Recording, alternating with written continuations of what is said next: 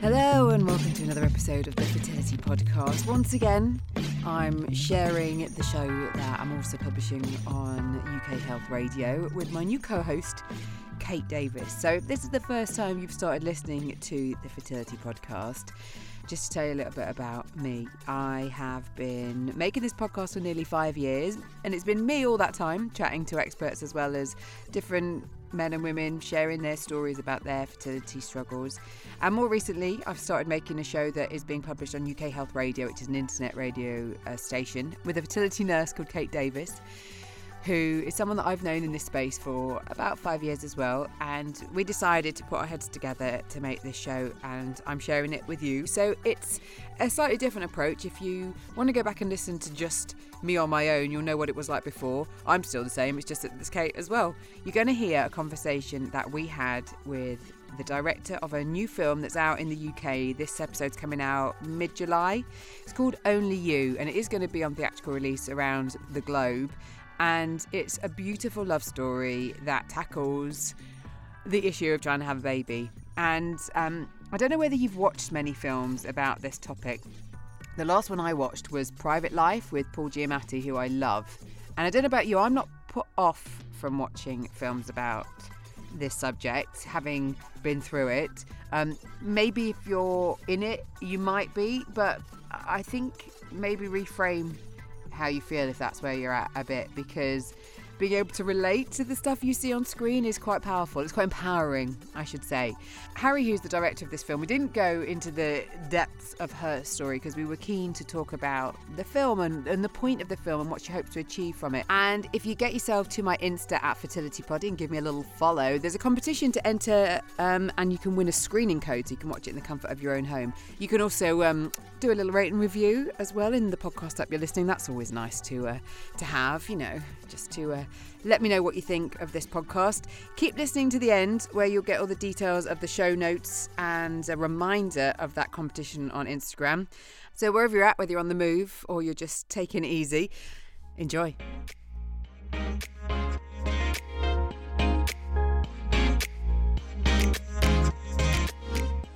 Hello and welcome to Talk Fertility, a show where we do just that talk about fertility. I'm Natalie Silverman, host of the Fertility Podcast, which I launched in 2015, once successfully pregnant after having fertility treatment. And I'm Kate Davis, a trained fertility nurse and founder of Your Fertility Journey, where I work one to one with women and couples to help them understand and optimise their fertility.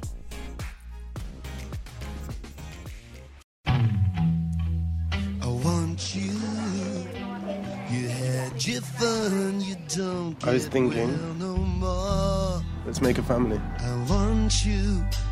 No one who I want to, you if you want. could want you more. Be careful, darling, you might fall. I want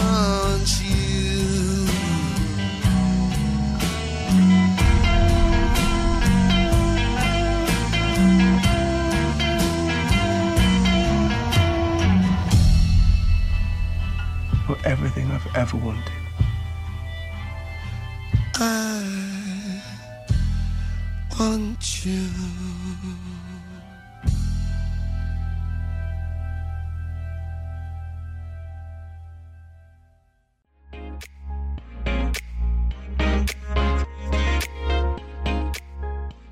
So we're delighted to welcome Harry Wootliff, who is a film director, to the show to talk about a lovely film that Kate and I have both watched called Only You. Harry, welcome. Welcome, Hello. Harry. Hello there. So Kate and I watched the film and we were talking before speaking with you and first of all, I mean the the the, the actor who plays Elle, we were just in love with. She's so mm. gorgeous to watch, isn't she? Beautiful. Yeah, you never get a bad a bad side of her in the edit. Uh, yeah, she looks beautiful all the time. Yeah, She's just got one of those faces you're just like even crying, you look gorgeous. yeah, Yeah. So Harry, let's just talk a bit about your own experience and what led you to make the film. So uh, when when I um, began my journey to making the film, I I wanted to I, w- I really wanted to write a love story, a, a, relationship story that felt raw and real and identifiable with, but also really romantic and in in many ways life affirming and uplifting. Mm. Um, obviously, I um, I need I needed my couple to to be going through something that. Uh, comes between them at some point. And at the time, I was trying to have a baby and not getting pregnant. And I uh, had some rounds of IVF. I actually never got pregnant through IVF. And I ended up um, sort of in, classically kind of giving up hope and then falling pregnant. Su- surprise. I mean, fantastic wow. surprise. Yeah, yeah really uh, sort of crazy. And I when I first started writing, I was trying for the for the baby. In the middle, I probably gave up trying and then i and then i fell pregnant and then i um, had the baby and by the time i started shooting um, he was two so it was interesting because i i sort of developed the story um, um, through through my own journey happening at the same time really um, um, um, yeah and and i felt like it was I felt like it was a very difficult thing to talk about. I felt like it was taboo. I felt like there was lots yeah. of judgment around the subject. So I, w- I wanted people to know what it felt like. And on the other hand, when I began, it was the last thing that I wanted to talk about or share with people. So I really kind of forced myself at the beginning because I was, I just, I basically thought it, w- it would be good for the film, and um, and uh, yeah, fortunately, um, um, by the end, I, I had I had a child, so it was easier. I'm sure much easier to make the film, mm. being in that situation. Um, uh, but yeah, and retrospectively, you know, I'm I'm so glad it's out there now to um, hopefully get get people to understand and empathize and talk about the subject, as well as the film being a really good watch. You know, just a, a love story and uh, a drama that's that's um, I think you'll agree not it's not a, just a dark film. It's a quite a, a light film as well. Yeah, absolutely.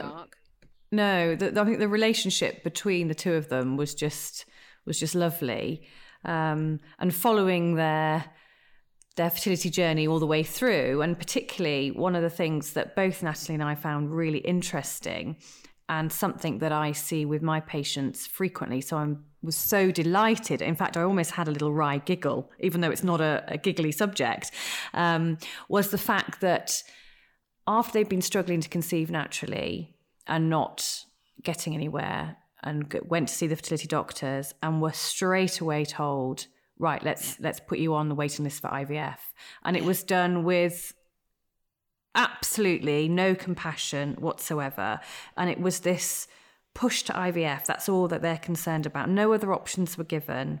Um, and this is, like yeah. I said, something I see all the time, and I find Im- immensely frustrating as clearly yes. to women. Is, was that done purposely? Yeah, it's really interesting that you've picked up on that because I, I think, um, I think it's brilliant there. Obviously, that there is treatment, and I, and and that that should be as freely av- available to people as possible. But I also feel like you you are quickly pushed into it without mm. um, too much explanation, and I think uh, it also makes you believe that, you'll, that it's sort of not worth trying anymore. It's like once mm. you're on that train, you just feel like that it's the only way you'll get pregnant, and I think psychologically that's really really tough, and also it's not it's not true. So yeah, I think I think you feel you. It was definitely in my idea of the film at the beginning. It's it's that they're pushed into it quickly, that it all happens very quickly.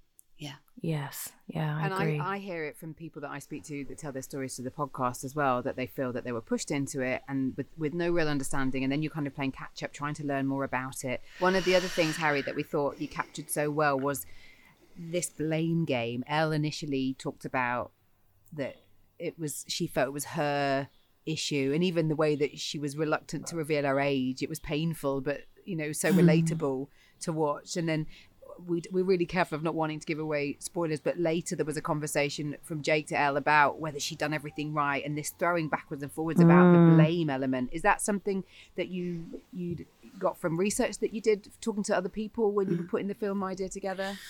I think it's um, I think it's really hard um, being the partner of someone going through it as well, because um, because you, Uh, you you I mean there's there's so little you can do to help. In the film, I think it forces Jake to I think when when he asks her if if there's if if she did everything right, I think it's because he doesn't know he doesn't know what else to say and he's desperate. And I suppose it's the same question that she might might ask herself, did I I think you do, you think, did I do everything right? So I think there's I think there is blame thrown around and you blame yourself and then you blame each other. Mm. Maybe. Yeah. And I think women tend to, you know, as Natalie said, that Elle very much took the blame on herself initially, saying, I think the words were something along the lines of, I think there's something wrong with me. You know, there was there was never, I think there's something wrong with one of us. It was it was something wrong with me. Um, And I think wom- women very traditionally do take the blame initially for infertility. And I've even seen women take the blame for infertility and I don't like using the word blame because it has horrible connotations, but I think women do take the blame for infertility, even if it might be a male factor issue. I've seen women take that blame on to protect their partner, which is really interesting. Yeah, I mean, I think maybe it's because we we kind of carry the baby, we get pregnant, so you feel like I'm not getting pregnant, it, I'm not doing it. Um, I, I think maybe that has a lot to do with it. Um, um, There was I think because you feel so inadequate as well. And there was also a lovely um, notion that you you hinted at about this idea of the perfect conception that we we all grow up thinking. Um, and there was a, a quote of "I don't want anyone else involved," which is Yeah. is somebody so said to me poignant. yeah when i um that uh, i was sort of in the middle of writing and um yes i asked somebody i was trying to remember how i felt um right at the beginning and i said can you remember how you felt right at the beginning why you really didn't want um ivf because i think once you've um experienced it you can't really remember that that that sort of that moment of why it was so traumatic because you're at the other end of you know i've of having experienced it. So I was trying to connect with that feeling of how it feels when you're, you know, you're told. And she said, yeah, she said, I just wanted it to be the, you know, the two of us. And I think um, having um, a child is is such a romantic notion in a way. You know, it's it's highly romantic, impractical thing to do. You know, you're not having that baby because the the world needs more people in it. You're having that baby because you generally because you know you meet someone you fall in love and you think you know let's let's make a family together let's and it and it and it's a lovely idea you know so i think Yeah, and that, that was um, echoed taken in. away from you yeah Yeah, sorry, that was echoed in, in Jessica Hepburn's um, Pursuit of Motherhood as well. She wrote about the fact that she really struggled with the whole idea that it wasn't the two of them making a baby and that the, the this was all going to happen in the lab. And she really didn't want to almost give that away because it was so important to her. And I think she actually went into the room with her husband when he produced his sample, which was quite interesting. yeah. Um, so that's in the book. So um, yeah, quite interesting. i also think there's a sort of um, fallacy that um, the idea that that an I, a baby born from ivf is is isn't quite a normal baby and I think there's an idea of there's like a lot of magical jiggery pokery going on. I mean, really, you're just putting. They don't do that much. They just put the egg and the sperm together, as it would happen in your body, and then you know you see what happens. But there isn't any difference to that egg or that sperm. Um, and I think there's a perception that there is really, and uh, yeah, I really hate that. Yeah, there's a Going- lot of work to be done in, in explaining Yeah. to people as to, Yeah. Yes. to how it actually happens. and I feel like the media doesn't doesn't help that. I feel like they write quite there's quite broad reviews about you know uh, somebody quoted something to me the other day about the NHS having to pick up the mess that IVF leaves. And I was like, well, what what mess? And what, Yeah. and I, I said to them, and they they didn't really have an answer. And then we sort of broke it down to the fact that there are more twins born from IVF. I was like, yeah, but that the way that comment you you would read that just feels like there's yes, there's something sort of unexplainably dark about these the the process and uh, and that that yeah, I don't know that in some way an IVF baby isn't like a normal baby, which of course it is. Well, also, if we're going to get to the nitty gritty, there's been a big movement with the Multiple Birth Foundation because I've been speaking to them only recently to reduce the number of multiple births. So that person hasn't got their facts right. No, no. It is something that has been, you know, really, really worked on. Um, And I know that we want to focus on a bit more of the kind of science bit about the film. Kate, with her her medical background, is always keen to um, to get into the, the nitty gritty of the science bit. Yes. So I've got a couple of sciencey type of questions for you. Yes. Um, in one of the scenes with um, the doctor, he mentioned to Elle that she had a low AMH or, or low ovarian reserve, and that he couldn't help her. And it was really interesting that there wasn't any discussion about any other factors that could give more information about her, her ovarian reserve. So antral follicle count scans, um, follicle stimulating hormone levels, that type of thing. And we were just really curious was that mm-hmm. kind of like a conscious decision just to be mm-hmm. very blunt and say, you know, your AMH is low and therefore we can't help you? Was that was that a conscious decision to make it a film like that? Well, so the last thing I wanted to do was sort of alienate an audience uh, who were who who who, who with with too much medical stuff. But on the other mm. hand, I really wanted to make it as um, accurate as possible the experience. So it was tricky to make everything uh, quite contracted in a way, but still accurate. I wanted, with that scene, I wanted, I think there's lots of tests that are done where you're giving these results as if that is, that is, that is fact. This, the, your AM, AMH is low, therefore you're never going to have a baby. and that, that, that's what I was told. That literally, you, your AMH is low, you have an under 5% chance of having a baby. This was in a, in a, you know, meeting on my own without my partner there. You know, it's devastating. heartless. And it was one of the worst, the worst moments. And, and, um, I, I then, of course, ended up getting pregnant naturally as well. So That twice big after that, actually, up, wasn't it? Yeah, Yeah, the well, consultant that one baby that. that. yeah, I miscarried once, and then I so, and I, and I, I, I suppose what I wanted to say is there's a lot of kind of godlike doctors out there telling you things, and I think there's so much they don't know, and you're given these facts and figures, and I think it's detrimental because you no way you're going home to have loads of sex to try and get pregnant because you sort of give up hope. You just you just think, mm. well, it's never going to happen. And he was saying, don't have IVF, don't, and if you try naturally, it's really not going to happen either. So you just it's not it's not um conducive to um to any positive outcome i don't think. And so yeah so i i wanted to show that there's lots of controversial information. I wanted to show that um, information is given in a very um very blunt uncaring way. I wanted to sh- I, w- I I wanted to show that how difficult it is to to to deal with that kind of information. And I couldn't go into lots of uh, lots of different tests because I think I think it would be hard for an audience to follow. I think it could get boring. Um, so yeah, it was always it was always tricky to work out how Yeah. to be accurate, how to get across in a narrative the the things that I felt were important to get across, um, but keep it into keep it keep it a sto- uh, an emotional story. That's the thing, an emotional story about Yeah. a couple. Well, I think you did it really well, particularly because you know AMH is bounded around so much, um, and the connotations Yes. with with what happens with the low AMH. Um, so I think you know highlighting that was was fantastic. Good. Um, another sciencey bit for Yes. you. Um, it's regards ovulation. So, you know, from my kind of, you know, medical hat on, uh, we talk about ovulation being um, 12 to 24 hours. But I noticed that Elle talked about it being 38 hours. So I just, I was intrigued, intrigued about She- that. It's so funny because I was hoping no one would ever notice. Basically, she got it- I'm sorry. then you it's get a fine. nurse. She got she got it she got it wrong. I think we, we should have ADR'd it really. She got she got it wrong. Yeah. So sorry. Yeah.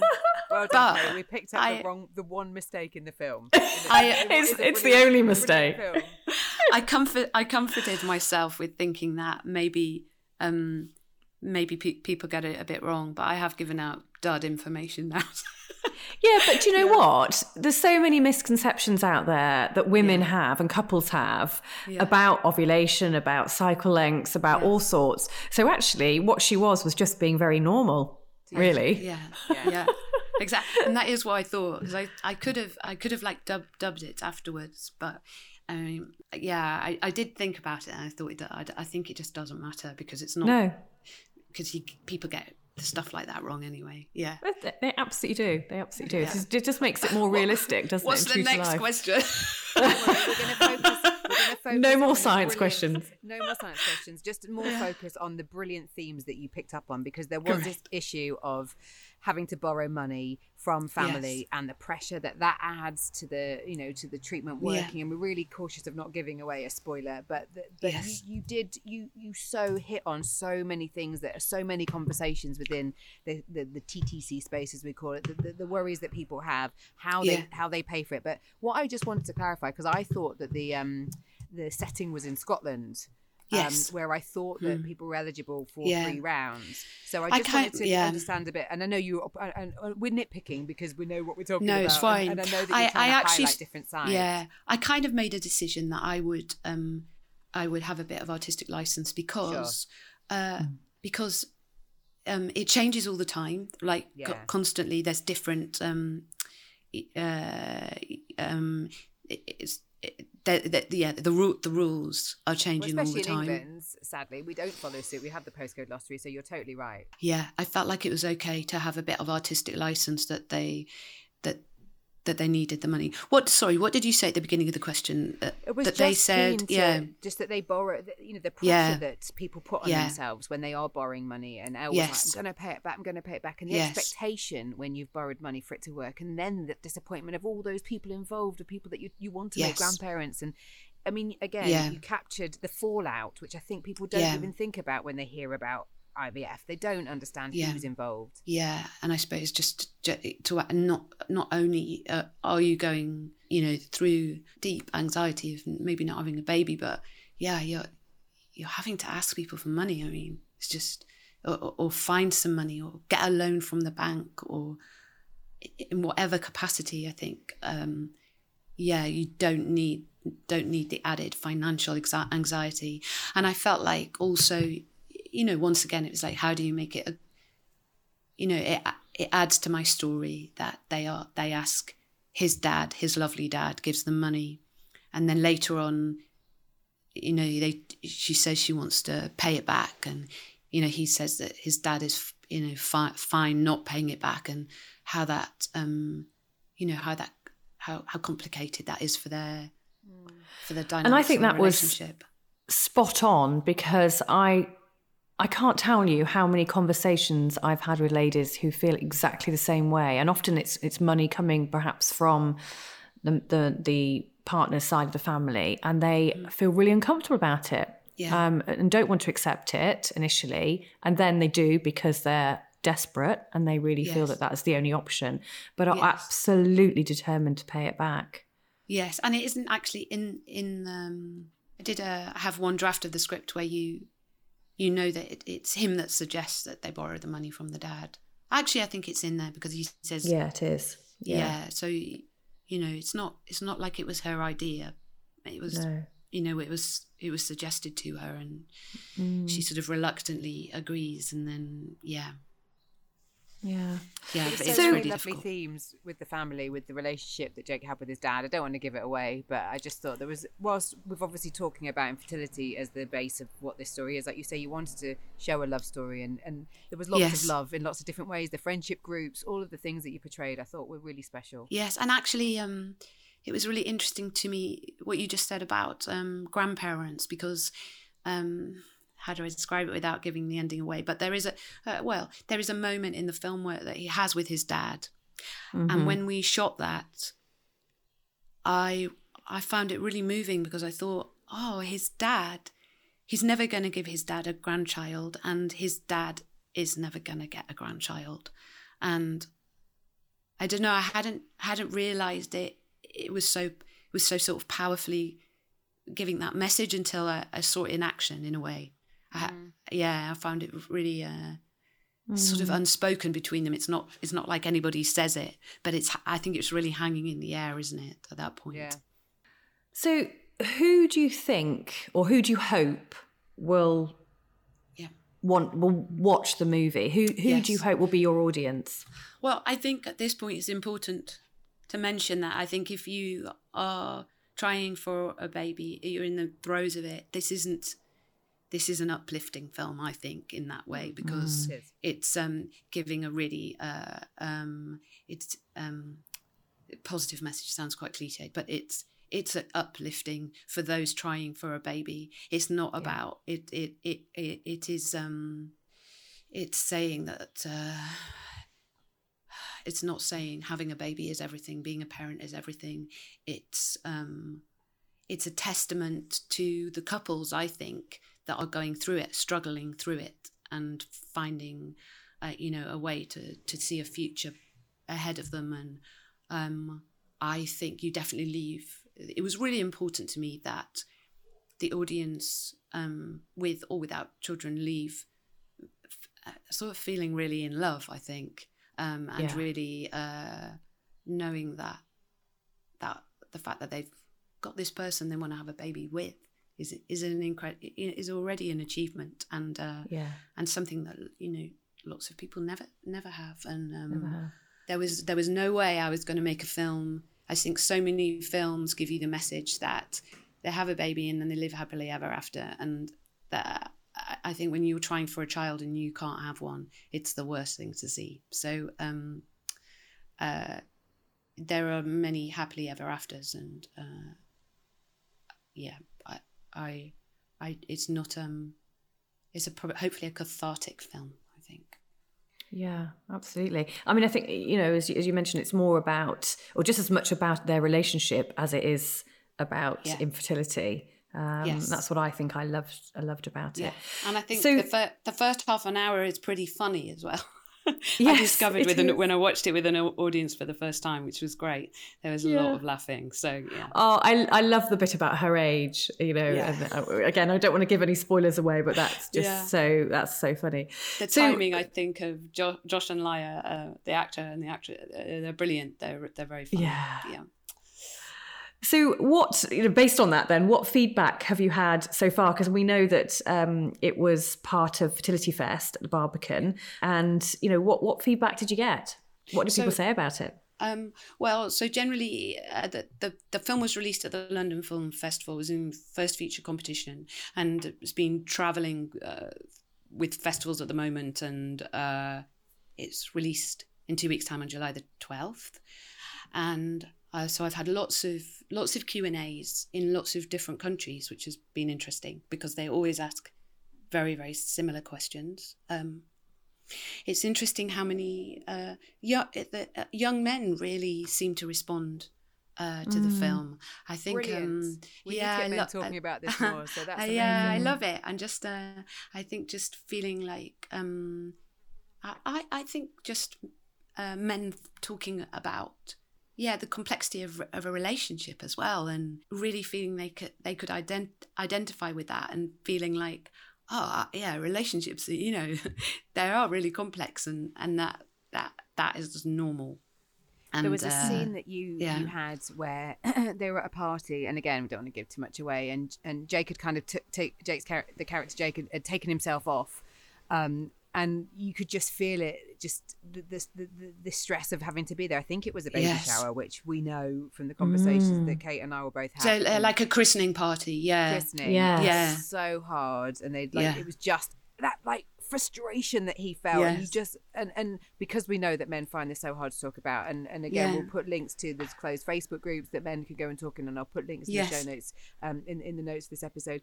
It again, it, you you highlighted it, and and I mean, he didn't go into it. We didn't see him going into it with his peers, but you felt it. you've I mean, I felt it for him there, and he He's, was like, yeah, his face is just like thunder. Like, Yeah. It always made me laugh editing that scene because he is just so pissed off. You know, he's like, he's yeah, in a very kind of male. I'm not going to say anything, but I'm just not. I'm not with it at this party. Yeah, yeah. yeah. Um, really, uh, uh, yes. And he he's quite young, isn't he? That's what really struck me as well. Yes. Probably a lot Oh, younger that's- than That's another thing uh, that's interesting. Uh, lots of people coming up and saying this. You know, the, the, mo- the three quarters of this was this. It was my life. I get that a lot. Um, uh, and and also, what's interesting is how many people go, oh, "I so relate to this film. It's really me," and then they're not even trying. They, they they're not going through a.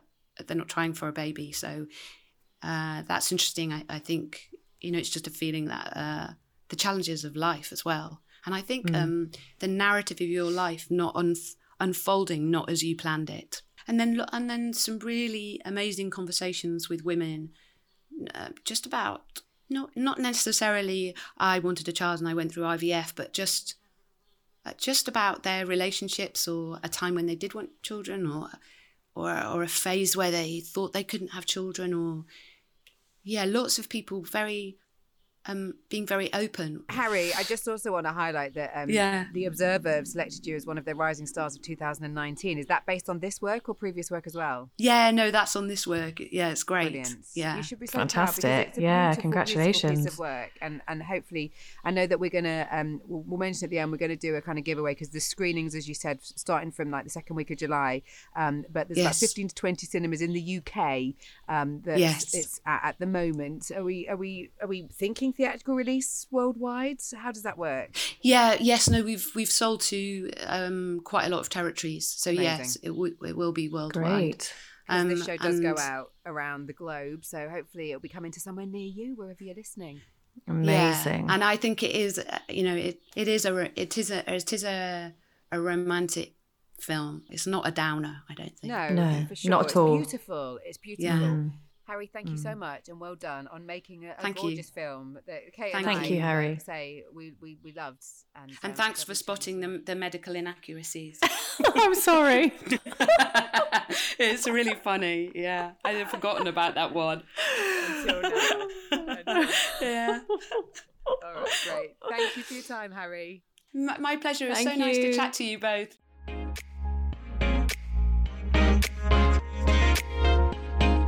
So another thing that Kate and I are really keen to do is answer your questions. More often than not, there'll be Kate answering the questions because she's the one with the medical background. However, if I can, I'll, I'll add my ten pence Of worth. course you can. Um, so the best way to share your questions with us is to email talkfertility at gmail.com. So we've got a couple of questions that we're going to go through now. Off you go. So these questions were asked to me by email, and one is the first one is it's a really good question actually, and the question was: Does type two diabetes affect male fertility? So in general, it very much depends on how well or how poorly the diabetes is is controlled. If it's well controlled, then it's less likely to cause any problems. But if it's poorly controlled, then definitely diabetes can lead to male fertility issues. And those are particularly erectile dysfunction, low testosterone, and low sperm count. And I think in this situation, I would absolutely recommend for this lady that your partner makes an appointment with his doctor to chat about this further um, and to find out a bit more about how his condition may affect fertility. Interesting. It's, there's no harm in asking, is there? No, not at all. Absolutely, absolutely. But the key is definitely to, you know, to try and control diabetes first, and it's less likely to cause any problems. And then the other question I got was one again. I get this quite a lot, and it's about supplements and whether it's okay to take more than one supplement that contains folic acid or folic acid in its more natural form, which is folate. So it's really recommended that um, all women who are trying to conceive take a daily folic acid supplement. And I think one uh, in one of our chats we're going to be talking about the difference between folic acid and folate um, later on. But yeah. we'll just stick to folic acid for the moment. In general, you only need to take 400 micrograms a day of folic acid. Um, but some women who are overweight or at a high risk of neural tube defect might be prescribed a higher dose by their doctor. However, there is a suggestion that an elevated dose of folic acid in some women, but not women who are overweight or have a higher risk, um, that, that higher dose may be associated with tongue tie in the infant and other conditions in the adult. So I think you do have to be really careful um, and don't, unless prescribed, don't take a, an, an increased dose of folic acid. And definitely, if you're concerned about it, talk to your doctor to get the best dose for you. And like Kate says, we'll be talking about it more, but I will also put a link uh, in the notes for this show to a previous podcast chat that I've had uh, talking about folate and folic acid, just so you've got that as another reference point. The email for you to send your questions through, just so you've got it to hand, is talkfertility at gmail.com. No question is too simple, too stupid. Nope. We no, want to know what it is that's bothering you, um, and we'll do our best. If it's not something Kate or I can answer, then as we've said, we're talking to lots of experts who we can put them to as we'll well. Find out.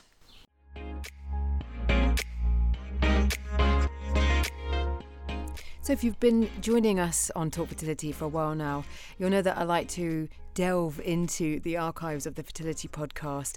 And as we were talking with Harry about her brand new film, Only You, that is out now mid July in 2019 on general release, I wanted to refer back to a film that I spoke to its makers on this podcast a little while back. It's called Only You. And this was the story about a couple's route to parenthood, which was actually their story. And the couple were called Maya and Noah, and they documented their journey from kind of start to finish. They'd showed failed cycles, using a donor egg, uh, to Maya being hung upside down by a shaman. They went through a heck of a lot on camera to give you a real insight into this subject matter. And when I spoke with Maya, she talked about how documenting stuff is kind of part of what her and her hubby Noah do. And it kind of didn't stop when they were trying for a baby. So have a listen. And uh, I will put the details of where you can watch one more shot and I hope that you enjoy both the films that we've talked about in the show today. Those first meetings when you're going to a clinic with a camera, I mean, I know it was your friends and you do get to see it's only like one camera. Knowing the stress around having these kind of conversations and the fact that you're bringing in an obvious way to document it, how were you feeling? I mean, were there days, because it seems like you were just up, not up for the camera being there, but you seem like you get very used to it being there as the shit unfolds, so to speak were there times where you just were like, no? I mean, I know there's there's literally a moment where you're on the bathroom floor and you shut the door, um, but apart from that, I don't see you saying no to the camera at all. So I'm just curious to know how how you managed that yourself and Noah, because you'd obviously committed to doing this for the reasons you've just explained, but it is intrusive as well as what else is going on with all this news and information you're being told. Yeah, and you know, I think for us it's actually the opposite. That when we would start arguing or there was something happening that was really emotional and the camera wasn't on, you know, I'd be like, just turn the camera on, you know. Yeah. And we just we just shot it because we we really were on a mission to capture what was real. And that's real. This is hard on a marriage. This is ugly in a lot of ways. I mean, now I, I watch the film back and I go, ugh, I really could have put on a little makeup now and again, or pants, you know. but um, you know, but it's this is what it looks like. Our story really is the story of millions and millions of people out there all over the world, and you know, you mentioned just sharing and what that process is like, and and I think that's it. I think when you share honestly, you realize how many people you connect to and you realize how hard this is. When I just when I started blogging, I realized how many people all over the world had a very similar version of our story. You know, and it doesn't have makeup that story, mm. and it cries, and it's you know it fights. so that's kind of what we wanted to we wanted to be real with that. So when you're going in to speak with a consultant, or you're going in for another ultrasound, or you know the different procedures, did Gabe just come in with his camera and just hit record? There wasn't a big we need to get everything set up type moment moment? Yeah, it was really, you know, honestly, we didn't have a camera for the first two years that we shot this. We had okay. a still camera right. that also took some video. And then Gabe, he's a professor at USC in the film, film in the area of film and media, and he would borrow cameras when we could. So we constantly had different borrowed cameras. I mean, that's part of the look. We kind of had to go with it. But yeah, he would, it would always be bright and early in the morning because everybody had to get to work. So he would show up and we'd just turn it on and you know, a lot of it's handheld. And sometimes we'd have enough time to, to set up. And the doctor was really flexible with us. He let us do whatever. So that was really helpful. Let's just talk a bit about that doctor, because I'm assuming you stayed with the same clinic the whole time. He seemed pretty kind of sound, apart from when he kind of did the good news, bad news thing that you you oh. got a little bit irate about. Fair enough, but he seemed like a pretty straight talking guy, none of the patronising or, and he seemed to include the two of you, which you know I've spoke to a lot of couples and men who have talked about how they felt ignored in consultations. Did Noah feel he was included in all the discussions? We found a good fit for us, and I think that's such an important thing for people to to find in a doctor, especially if you're going to spend years with somebody. You know, they kind of become part of your family in a way. Um, but with Dr. Naj, he you know, he he's kind of a straight shooter, like, and, and, I think I am too. And I just needed to know what was going on. I didn't need to be, I didn't need hand holding. I didn't need somebody with super sensitive bedside manner. I just needed to know what was going on, what we needed to do, and what our best chances were. And I think he was very honest about all that. And yeah. so we we appreciated that. And that I think you have to have that because, you know, when you think about the business of infertility, these doctors they they do make money when you don't succeed. Mm. You know, and so when you have that kind of a dynamic, it's just so important to find a doctor in a clinic that you feel isn't participating in that at all. And, and we did. We felt really comfortable with him. Well, we're going to talk about money spent because I just want to talk about Noah giving you your injections. Did he do that the whole way through? Yes. He, and doc, my, my doctor husband, yes. Okay. And w- w- was that because you weren't comfortable doing it or he wanted to be a part of it? I mean, what if he wasn't around? I think he wasn't around once, and I went with my pants down to my neighbor's house. Could you not do it? Could you just couldn't feel you do couldn't it. do it? Right. Yeah, I couldn't do it. It was just not comfortable for me. I, you know, I'm one of those people that goes to get a flu shot and is like taking a deep breath and you know, very very dramatic scene. So this idea of you know injecting multiple times a day, and then the, I mean the progesterone and oil shot man, that's that's something else for anybody who's done that. Yeah. Um, you know, you get used to it, you figure it out. But he did all of them. There were a couple times when I was at work where I remember my supervisor had to give me a shot in the thigh. Really? And it's you know it's like your pants are down, you're with your supervisor in your office, and it's like, what is my life right now? You know? Yeah. I'm assuming then you told work about what was going on. I mean, we've hinted you had a lengthy journey. We might as well be straight up. I mean, it, it, took a good few years, so you, you you let them know that this was going on, and were they supportive? Yeah, absolutely. I you know, and that's another piece that I feel really lucky about when I hear other people's stories and how you know they can't share with mm. certain people or, or, work for certain reasons, and it becomes really stressful. But I, I'm a therapist. I work in mental health, uh, oddly enough, and I was working at a place called the Child and Family Development Center, which is just wow. ironic yeah. in title. you know, yeah, in terms of our lengthy journey, you know, I start we started trying when I was 30 and I delivered two, 10 days before my 35th birthday. Well, there's a spoiler. So, there's a spoiler alert a, that we need to just chuck there, in there. there. There is an ending. You can cut it out if you need to. but, but but you know the journey was resolved with a lot of help from a lot of different people. We can we can say that. Well, now um, that we've yeah. let the cat out of the bag, so we might as well just go whole hog, and I can ask you all the questions that I wanted to. You know, in terms of work, as a mental health professional, feeling like my own mental health wasn't super stable, you know, I really had to check that, you know, and make sure that I was okay, and and I did, and I and, you know, and working with my clients and and stuff, it, it was fine. I did end up going to part time instead of full time because you, you just like you just can't fit in all that you have to do to, and have a full time job because fertility becomes a full time job in a lot of ways to drive across town and you know pick up the medication and research the cheapest prices for medication and you know and all this kind of all consuming stuff that happens. So I ended up going part time. I now work as a therapist um, with infertility patients. Okay. So I have a private practice now in, in Los Angeles. So it's my, my job has shifted a bit, but I did stick through working um, and cut down my hours just a bit while we were going through all of this. Because I saw all sorts of different therapists, let's say, in more of a holistic way who were working with you, which we'll touch on in a sec. But I didn't see any counselling sessions, which I appreciate was probably confidential. But did you go and have counselling along the way doing what you do?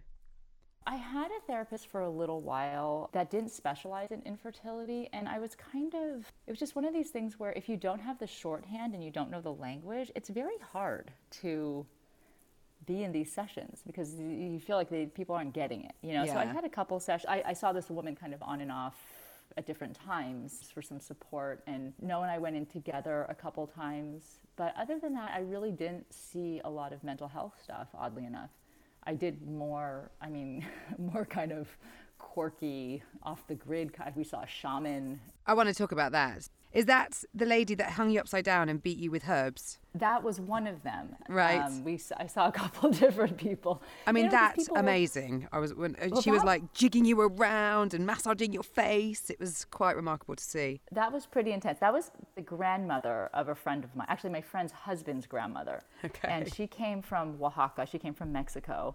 And she's this healer. I mean, cures cancer, kind of, you know, just miraculous healer. Didn't speak a word of English and it was a two day event of going and being beaten up. She rubbed an egg on me. Like it was. When she, she was, put a piece of wood to your feet and started hammering it, I was like, wow, you really are up for everything here. Well, and you know, I didn't know a lot of this stuff was going to yeah, happen. She was just demanding. You know, she said, they, I, I looked. I said, "Why do you have rope?" And my friend was like, "She's gonna hang you." I was like, "What? What? Where?" Like, so it was just a lot of interesting experience. But we, re- you know, it's. I feel like when you want something so bad, you're willing to do anything, and we really were. And the fact that we were also documenting, we felt like, okay, this could be a good scene if nothing else. But it was definitely that. It was, yeah, but in my head, it was always, you know, this is this is going to be what does it. This is going to be what what gets everything straight in my body to to conceive. But you know, literally hang you upside down and jiggle you around. I mean, you really had tried everything. Now, you talked about the couples that you speak to. Uh, it reminded me a little bit of when Harry met Sally, when you had the little chats with the different couples going through. How how did you find them? I, I could almost see the and correct me if I'm wrong. I, I could see that you were starting to see that there could be another option from these meetings that you were having, uh, I, I felt like you started to feel that maybe you could go down one of these other routes from meeting these couples. Did did that help you kind of get your head around what could be? Absolutely. I think that was just such a big piece of it. It sort of opened our world and our perspective. You know, I think you set out to make a family and you just assume it's going to happen with in a straightforward way or, you know, maybe with a little assistance but you don't think about third party reproduction. You, you know, for us, we were always, we were open to adoption, but um, I think it's just very misleading when people say, "Oh, just adopt," and I think I even say that in the film at some point. But it, I hear that a lot. True. That people have had that said to them, and it's not fair. Yeah, and it's as if there's just this like baby tree that you can go and pick a baby out. That's it's not like that. You know, it's a commitment and it's a process like anything else. And we were open to that, and I think that really helped. I think the more people can be open to, the the better you feel because you kind of think, okay, well, if this doesn't work, we can do this. But you know, time becomes a factor, money becomes a factor. So as those things start to decrease, the pressure becomes kind of intense. You know, in meeting these other families, we kind of just went like, okay, yeah, they're really healthy, functioning children and families and this is possible and you know it doesn't you don't have to be tied to genetics in the same way or to carrying or you know, what, whatever else. And so I think that allowed us to really free ourselves of our initial ideas of how we were going to make our family and just be open to a lot of different ways. And we found them through different avenues. Um, again, it just, you know, the more I shared and the more I talked about it, and I, I have an acupuncturist out here, her name is Gilly, who's just phenomenal. And I'd say, I, I need a family who, you know, used a used a donor or you know whatever else. And you know, sometimes she was able to connect me to people and just kind of throwing it out there.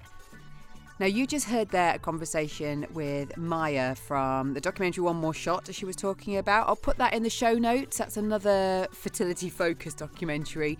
If you want to hear it in more detail, then the link for this episode is thefertilitypodcast.com forward slash only you.